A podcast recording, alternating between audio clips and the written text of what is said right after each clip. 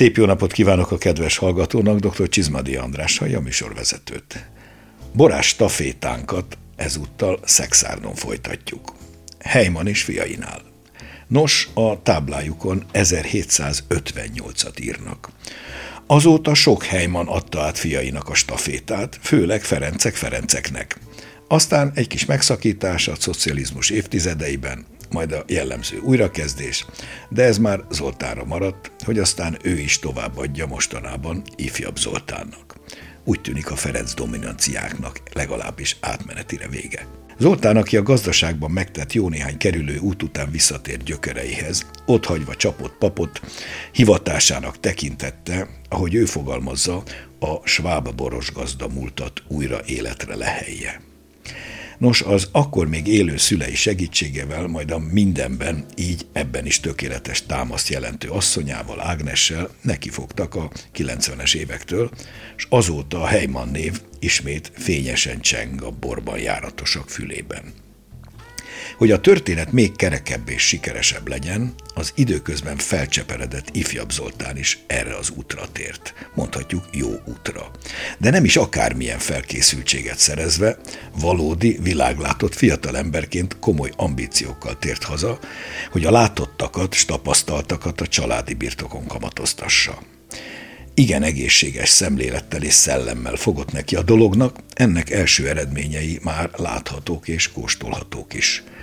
Nos, ma egy kis Heyman családi látogatásra invitáljuk a kedves Vinofil hallgatót. Idősebb és ifjabb Heyman Zoltánnal beszélgettünk múltról, jelenről és talán a jövőről is. Tartsanak velünk, szabadítsuk ki a szellemet a palackból.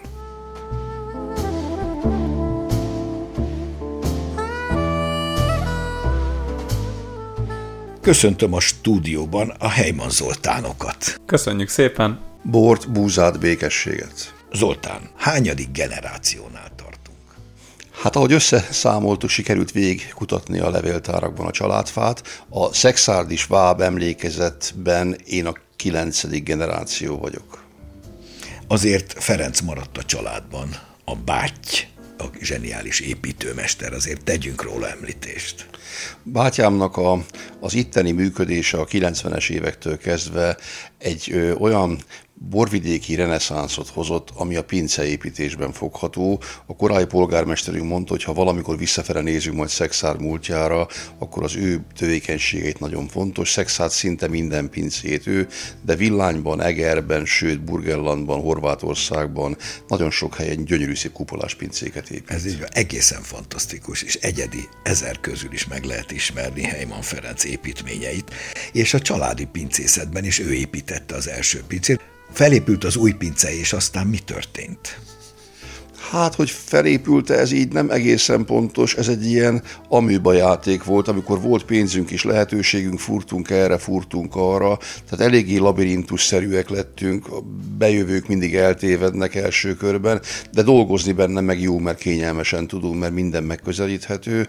A pince először 77-ben épült, 10 méteresre, és 97-ben történt egy 100 méteres kibővítés. Nem gondolom, hogy tovább kéne fúrni, bár a bátyám időnként poénkodik, hogy Paksra átviszünk egy metrószerelvényt, de e, nekem ennyi elég.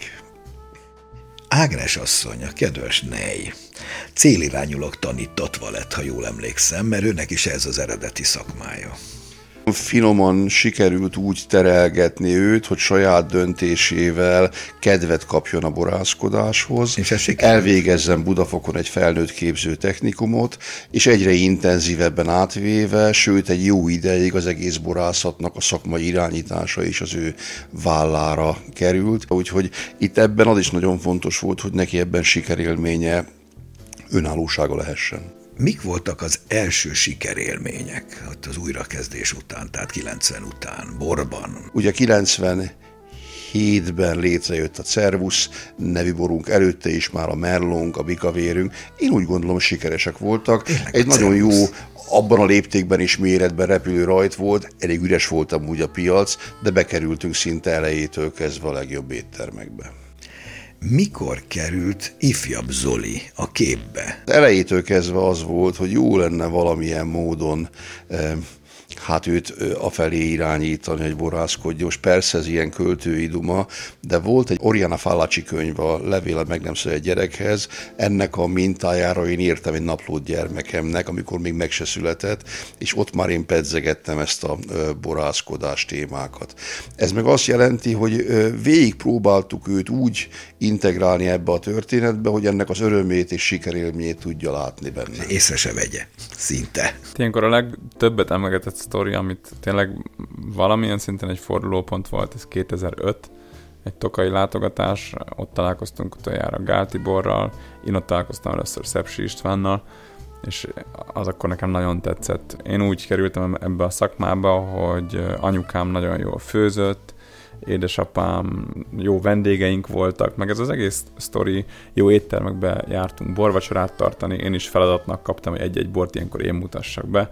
Tehát inkább ez a bor, mint kultúr. Ez a csendes rávezetés akkor, Hát igen, meg hogy az, az első feladatom a borászat életében az volt, hogy egy volt osztálytársammal honlapot készítettünk a cégnek, ami valójában hát egy eléggé a felszínen kavarás volt és így, ahogy elkezdtem a tanulmányaimat, egyre inkább arra döbbentem rá, hogy minél inkább mélyebbre menni a szakmában. Tehát ha összefoglaljuk, akkor a, a döntés az ott 2005 táján született meg. Az, hogy én érettségi után engem felvettek a kertészeti egyetemre, halasztottam, onna, ott akkor az első gyakornoki lehetőségemet Dél-Tirolban megkaptam a szüleimtől, utána még szereztem egy-két gyakorlati lehetőséget magamnak. Erről meséljünk, mert azt tudom, hogy Geisenheim volt a fő Geisenheim stúdium, volt a fő cél. De ami egy kitűrő a... hely, ugye Németország egyik legelitebb intézménye. Hát Németországban kevés barászati egyetem van, a Geisenheim volt az első, ez egy 150 éves egyetem. Egy kis egyetem, aminek gyakorlatilag a fő témája a bor és minden, amikor Mennyi ideig tartott a Geisenheimi?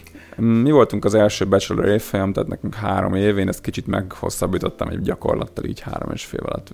Már majdnem végeztem Geisenheimben, amikor lehetőséget kaptam egy, egy felvételiztem egy mesterképzésre, ez a Montpellier-i Vinifera Euromaster, és akkor végül is felvettek, kaptam ösztöndíjat, és ezt így arra elengedtek a szüleim. Magamnak kerestem a gyakorlati lehetőségeket. És ezek hol voltak? Toszkána? Toszkánában, a Mózál parton voltam nyáron szőlőmunkám. Volt Bordóban egy hosszabb projektmunkánk. És Ausztrália? És hát Ausztráliában az már a mesterképzés után volt, még a szüleimnél kaptam egy lehetőséget egy repjeggyel együtt, és akkor elmentünk egy kis rövid nyaralás, hosszabb szünet Ausztráliában. Tehát akkor mondhatjuk azt, hogy sikerült bejáratni a fiúval a világot, ugye, hogy mindenütt lásson valamit és tapasztaljon, és ezeket a tapasztalásokat aztán hazahozza. Honnan mit sikerült hazahozni? Két dolgot szeretnék kiemelni. Az egyik az, hogy, és ez, ez már alapvetően Németországban egy, egy fontos tapasztalat volt. Ugye kikerülve Magyarországról 19 évesen Németországba, az első benyomás azért az, hogy hát itt marhára rend van. Tehát, hogy ezek,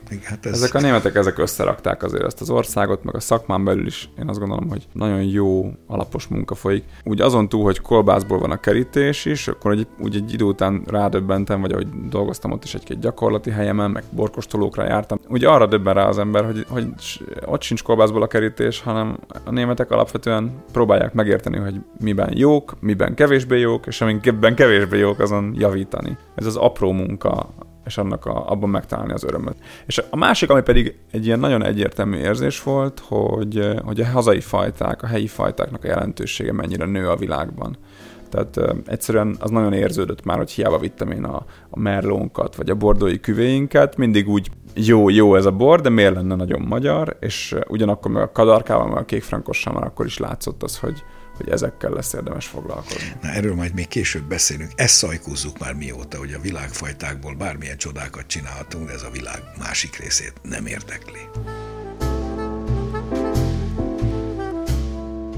Hamarosan Kovács Gergelyt fogjuk meghallgatni, aki jelenleg a Grand Tokaj marketing igazgatója, mesél majd Heimanékról. Gergőt hat éves kora óta ismerem, családi barátság kötött össze édesapjával, édesanyjával, és nagyjából végigkövettem az ő szakmai emberi fejlődését, több helyen együtt is dolgoztunk, és a legutolsó több mint tíz évben ő a bortársaságnak volt a marketing vezetője, és ebben a tisztségében is, ha úgy tetszik, végig segítette a mi piaci fejlődésünket, munkánkat. Szakmailag, emberileg nagyon értékes embernek tartjuk.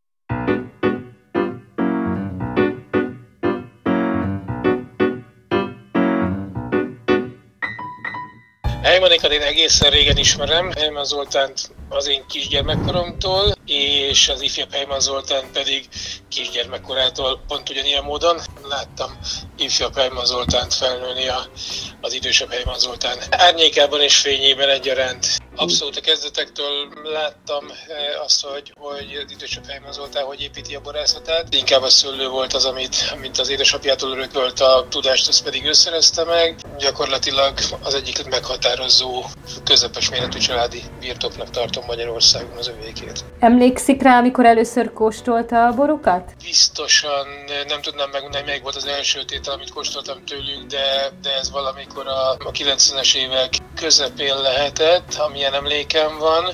E, akkor még egy nagyon régi címkével láttam, hogy kóstoltam a borait, e, ami a, a legélesebb emlékem az az első Fuxli, de évjáratot nem tudnék mondani. Látványosan Heyman emlék, illetve az első, az első Heyman merlók azok, amik megmaradtak, és aztán utána pedig jöttek sorban azok a tételek, a stílusgyakorlatok, amik nagyon emlékezetesek voltak, amikor keresték a barbárok, meg a e, csúcsboraik formáját, különböző stílusgyakorlatokkal.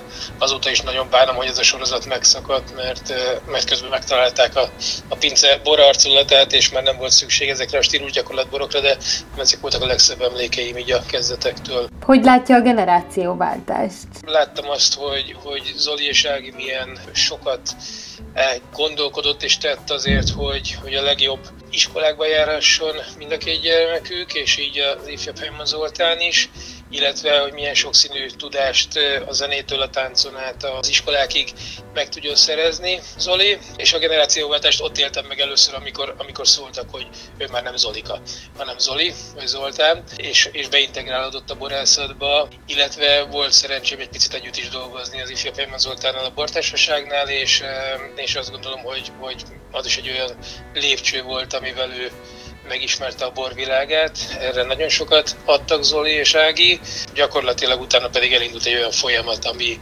ami példaértékű szerintem, ahogy teret adtak az ifjabb Helyman Zoltánnak a borászatban, borkészítésben, szőlőszetben, aztán utána visszametszegették ott, ahol kellett, hogy egy kicsit túlságosan előre szaladt a piachoz képest Zoli gondolkodása. Szóval egy ilyen nagyon, nagyon izgalmas és szép folyamat volt, amit végigkísérhettem.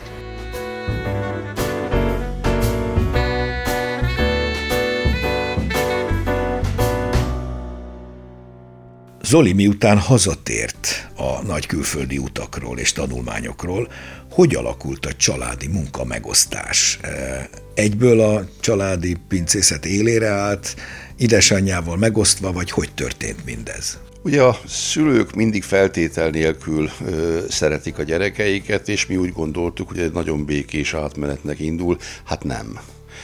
Az már gyanús volt, hogy első évben, amikor hazajött első alkalommal, azt mondta, hogy hát azt tanítják, hogy egy generációváltás akár 7-8 évig is eltarthat. Ott észrevettem, hogy itt köztünk valami idő vagy ritmus különbség van, és ez látszott is. Hazajön egy fiatal, életerős, becsvágyakkal teli fiatalember, mint egy fis csikó, aki szét akarja rúgni a karámot, hát itt semmi nem volt jó, ő mindent másképp akart. És akkor mit csináljunk? Mit csináljunk ahhoz, hogy ne tegye tönkre az egészet, ki akarta vágni a merlót mindet, mert hogy nincs szükség rá de ugyanakkor pedig a becsvágyát se veszítsük el, úgyhogy az első egy-két-három év azért egy csomó torzsalkodással, ha úgy tetszik, hatalmi játszmákkal terhelt időszak volt. Én próbáltam ezt békésen és nyugodtan vinni, és nem beleállni a különböző meccsekbe, de idő kellett, mire össze tudtunk kopni, hogy nem ellenfelek és ellenségek vagyunk, hanem tényleg ez az ő jövője és sorsa, és nem azért vagyunk itt, hogy őt ebben mindenben hátráltatjuk. Nem volt könnyű korszak. És végül is a staféta átadás most hol tart? 15-ben jön haza, 17-ben 30 évesen tulajdoni részt kap, megkapja a vállalkozás egynegyedét, kinevezzük főborásznak. Most december 14-én volt 35 éves, ebből az alkalomból kineveztük ügyvezető igazgatónak, én hátrébb léptem, és azt gondolom, hogy most már ő a vezető, de még mellette feleségem szintén ügyvezető igazgató, úgyhogy most vele kell vívni a harcait. Szépen fokozatosan Zoli előre lépett most már ügyvezetővé, és egyben főborászá.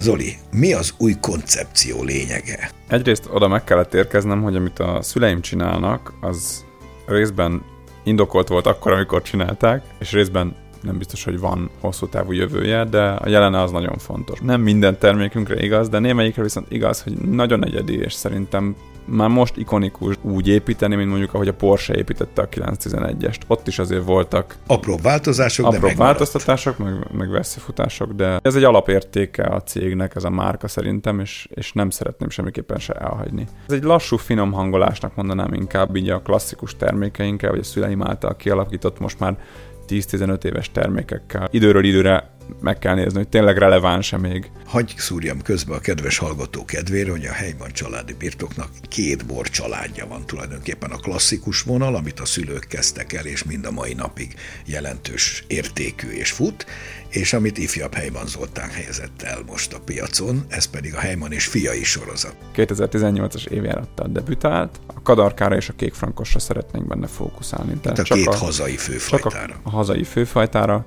fajtatiszta borokat készítünk ezekből, és alapvetően úgy áll föl a, a piramis, a termékpiramis, hogy annak az alján szexárd nevű, tehát borvidéki alapborok vannak, egy-egy dűlőket emelünk ki, a csúcsa ennek a termékcsárnak az egy 50 éves területről származó kékfrankos, a baranya vagy dűlőből a szívemnek kereszteltük ami talán egy ilyen egyszerű szó arra, hogy De ez egy, olyan is. szerintünk egy marha jó terület. Nagyon egyetértek abban, hogy, hogy a hazai fajtákkal kell, hogy megmutassuk, hogy mit csinálunk jól, így világszinten, nem működhetünk már úgy, mint tíz évvel ezelőtt, hogy a magyar piac a fő piacunk, és ebbe így megnyugszunk. Nagyon fontos számunkra az, hogy külföldön is megmutatkozzunk. Technológiailag miben készülnek máshogy ezek az új stílusú borok? Nagyon fontos az, hogy ezeket a fajtákat újra fogalmazzuk.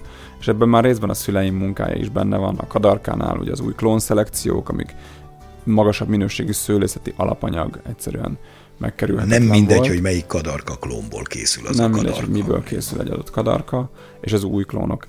Tehát zongorázni lehet a különbséget a 60-as években szelektált régi bőtermőbb és hát a szociál korszak bőtermő fajtái. Kadarkáihoz képest. És akkor van borászati hozzáállásban is különbség, elkezdtünk burgundi mintára egész fürtöket használni az erjesztésben, ezek a borok kizárólag spontán erjesztéssel készülnek. Semmi fajélesztő. Tovább erősíti a termőhelyi jelleget, és ad egy ilyen őszinte tisztaságot ezeknek a fajtáknak. És egyediséget. Ahogy mondjuk a bordai küvéknek nagyon fontos eleme az érlelés, ugye a barik hordó bejött, és mint világtrend Magyarországon is megkerülhetetlenné vált. Én azt érzem, hogy a kékfrankosnak a hosszabb hordós érlelés, vagy az új hordós érlelés, vagy akár mind a kettő, ez kicsit elveszi a fajtának az egyediségét, és ehelyett e, inkább ezért rövid hordós érüléssel dolgozunk, tehát 9-12 hónapig vannak ezek a borok kizárólag nagy hordóban, tehát 1000 literes klasszikus magyar ászok hordóban, inkább 10-15 éves hordókban. Viszont, hogy a hordós érlelés azért ez egy öltöztető elem, és én azt gondolom, hogy hogyha ezt elhagyjuk, ehelyett valami kell, és erre szerintem az erjesztés technológiai nagyon izgalmasan működik. Tehát az, hogy kocsánynak az íze egy kicsit több fanyarságot ad, egy kicsit több csersav tartalmat, az ad egy gerincet a bornak. Az, hogy az egészben erjedő bogyóknak van egy plusz gyümölcsíze, nagyon, nagyon frissítően hatnak ezek a borok. Tehát szerintem ezek stilisztikailag egy nagyon új képet hoznak a kadarkáról is és a kékfrankosról is. Milyenek az első visszajelzések? Elkezdtünk tényleg érdemben exportálni, tehát az elmúlt három évben háromszoroztuk az exportunkat, és hogy egy, egy ilyen mozzanat, hogy nagyon jó érzés az, hogy mi tudjuk, hogy a kadarkát ugye nagyon jó harcsapaprikáshoz és klasszikus dunai típusú halászléhez inni, de mondjuk én nem tudtam azt, hogy Kaliforniában meg a sushihoz megy nagyon jól, vagy, vagy akár Hollandiában nagyon jól megy kicsit izgalmasabb halételekhez. Nagyon érdekes azt látni, hogy egy kadarka és egy kékfrankos is hogy találja meg világszinten a, a helyét. Most éppen az elmúlt évben Ausztriában, Írországban és a londoni piacon építik a borainkat.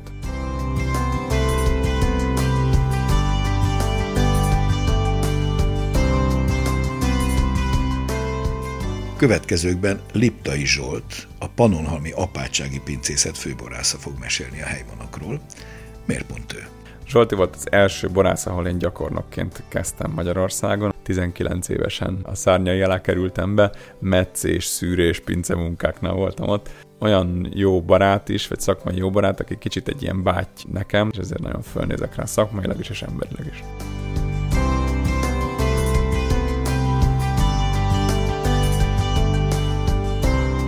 én a pályámat, a szakmai pályámat Szexárdon kezdtem, és abban az időben volt az első úgymond generációváltás, amikor Heyman Zoltán átvette azt a tafétabotot úgymond édesapjától, aztán a későbbiek folyamán nyilván én tovább léptem, azaz Eger, majd Panohalma következett, és gyakorlatilag az az időszak, amikor szorosabb, ha úgy tetszik, munkakapcsolatba kerültem Helyman Zoltánnal, az kereken 20 évvel ezelőtt volt, 2003. januárjában a Panohalmi Főapátság pincészetének újraépítésében vállalt ő is szerepet. Hogyan látja ön a Helyman pincészetet és a boraikat? Amikor én a pályám elején Ausztriába jártam gyakornokoskodni, vagy egy kis zseppénzgyűjtésre, és megkérdezte tőlem a helyi gazda, hogy és az én családomnak mekkora földterülete van, mennyi szőlőnk van, hogy én ezt a pályát választottam magamnak, akkor majd-majd megrökönyödéssel fogadta azt, hogy gyakorlatilag egyetlen egy négyzetméter földterület szőlőbirtok sincs a tulajdonunkban. Miért hoztam ezt ide? Hát leginkább csak azért, mert ha úgy tetszik, nagyon nagy dolog az, hogy legalább a harmadik generáció, akit én személyesen ismerhetek, foglalkozik a Heyman családnál a szőlővel és a, a borral. És amikor az ember elmegy mondjuk Franciaországba, és azt látja, hogy talán a francia borkultúra és szakmai munka egyik legnagyobb bázis az, hogy az egyik szőlőtermelőnek a másiktól való birtokhatárát mondjuk egy 300 éves tölgyfasor határolja el, akkor jön rá az ember, hogy mekkora nagy dolog az, hogy generációról generációra tud öröklődni annak a földnek, annak a termőterületnek, termőparcellának, minden egyes négyzetméterének az ismerete. Gyakorlatilag, ha ezt most a Heimann családi birtokra vetítem, akkor ez azt jelenti, hogy természetesen a különböző koroknak különböző, ha úgy tetszik, divat vagy stílus irányzatai vannak, és ha én most így visszatekintek a általam megismert Heimann birtokboraira, vagy mindenkori Heimann birtokboraira, akkor nagyon jól látszik, hogy egy folyamatos megújulás, egy folyamatos útkeresés van a borokban jelen, de ennek mindig a, a szexárdi dűlők a tradicionális vonala.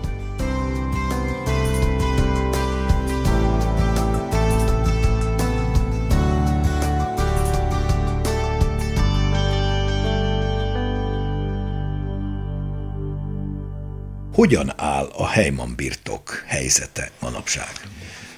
Ugye ez a Covid-válság, vagy most nem többik vannak válságok, vannak itt most már, azért csomó dologban bennünket újabb és újabb erőfeszítések felé sarkalt, ami azt jelenti, hogy mostanra egy csomó átalakítás után úgy nézünk ki, hogy nagyságrendileg 50% a kizárólagos kereskedőnk a bortárságon keresztül alapvetően a magyar gasztronómia és borszakboltok felé való értékesítés, egy minimális áruház értékesítéssel, durván 25% az exportunk, aránya, és egy 20-25 százalék körül van a belföldön itt a helyi pincei értékesítés, amiben belekerült egy újonnan indult birtokbistró, ami a borkóstolóinknak a helyszínévé válik. Itt a felesége Ági azt teljesen kiélheti magát. Mint Máter Familié összetart bennünket, kőkeményen kézben tartja a pénzügyi gyeplőket, úgyhogy meg kell küzdeni minden 5000 forintos költésért is akár, de mellette egy biokert van, befőzések vannak, tehát azt gondolom, hogy tényleg ennek az egésznek a hátterét biztosítja. Egy üzemi konyhánk van, mi Csuminak hívjuk, a dolgozókkal közösen ebédelünk, ezt is ő csinálja, Zoli segítségével azért szétosztottuk már a mosogatást, úgyhogy nagyjából jól állunk. Hogy néz ki a portfólió? Mert ugye említettük, hogy itt két nagy borcsalád él egymás mellett, a régi, de még bejáratott, és a új borcsalád. Egyrészt a szüleim termékcsaládjából, ami kialakult, van egy Mamma Róza rozénk, van egy Vionyénk, ez az egyetlen az fehér egyetlen borunk. fehér. Ez egy szexáron is egyedi fajta, Magyarországon is valamelyest. Megmaradt egy fontos alapborunknak a merlónk, és van egy hát ilyen hipster módra szerdének nevezett, ugye szexárd takarja egy alapküvénk. A házasításaink, a birtokbor, a franciscus és a barbár, ezek viszik tovább a, a pincészet. Ez három kiváló dolog, tegyük hozzá. Személyes Ez három elég jól, jól bevált és, és megbízható, és szerintem nagyon magas minőségű borok tudnak lenni. Ide belefűzném azt, hogy a három évvel ezelőtt elkezdtük a birtok átállítását bioművelésre, úgyhogy a jövő évben az első kadarkánk és kékfrankosaink jönnek majd ki teljesen organikusként, de az egész céggel átállunk. És akkor a Helymon és fiai borcsaládban pedig két kadarkánk van, Szexárd és Porkolábvölgy. A Szexárd a legjobban exportált termékünk. Tehát ez a birtok kadarka. Ez a birtok kadarkánk, igen. igen. És négy kék frankost hozunk ki a piacra. Van egy alapborunk a fiatal tőkékről a Szexár néven, a hűvösebb batikeresztdűlőből, a nagyon kitett és meleg, érett baranyavölgyből, és a szíve, ami pedig az 50 éves tőkék termése. Ezek inkább kisebb tételek, viszont szerintem nagyon izgalmasak. Zoli állandóan variál, mindig újít, úgyhogy egy nagyon izgalmas Schiller borunk fog kijönni, de egészen Végre. extravagáns. A rozét is elkezdi fölülírni és fölfele pozícionálni. Tehát nincs olyan év, hogy ne találnak ki valami újdonságot. Mi próbáljuk mindig visszarángatni a földre, de azért jó látni. A Schiller egy régi klasszikus kategória, nem győzöm hangsúlyozni, már több adásban is elsütöttem, hogy igencsak vissza kellene hozni. Zoli, közben gondoskodás történt itt úgy látom a további generációs utánpótlásról az elmúlt időszakban. Felújítottam egy lakást, ami önmagában azért egy otthon lett, ehhez kellett a feleségem, kellett Ildikó, egy asszony bele. Aki, aki ezt igazán otthonná tette, és született két gyerekünk, Ágoston és Zsigmond, ők három és öt évesek. És még egy számomra fontos dolog az, hogy a feleségem egy karrierváltás után cukrásznak kitanult, és most a Heimon Birtok Bistrónak ő a cukrász séfje, mellette pedig egy kis saját márkájaként makaronokat készít. Tegyük hozzá, hogy Ildikó, teljes nevén Eszter Bauer Ildikó, szintén egy klasszikus szexárdi borász család sarja.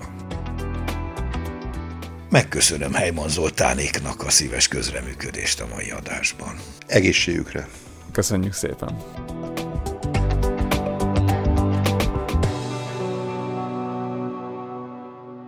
És most hallgassuk meg, mi újság a borok világában. A híreket Novák Dóra szemlézi.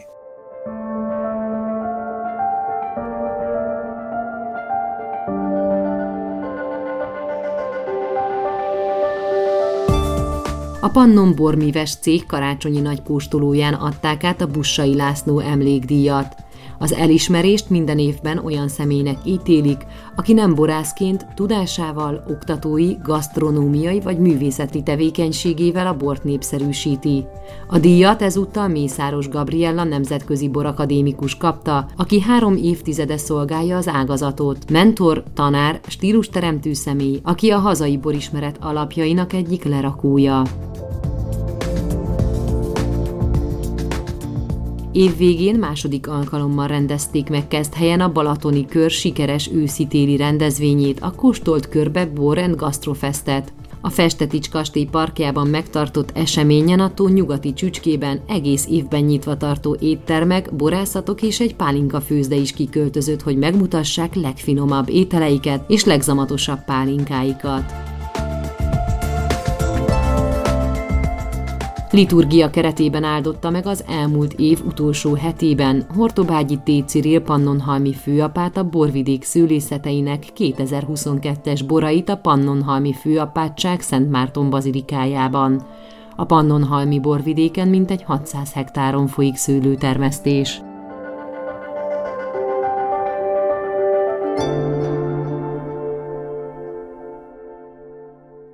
Mai műsorunk véget ért. A hangmester Bolgár Jonatán nevében is megköszönöm figyelmüket. Szép napot, jó borokat, még jobb helyman borokat kívánok. Dr. Csizmadi Andrást hallották.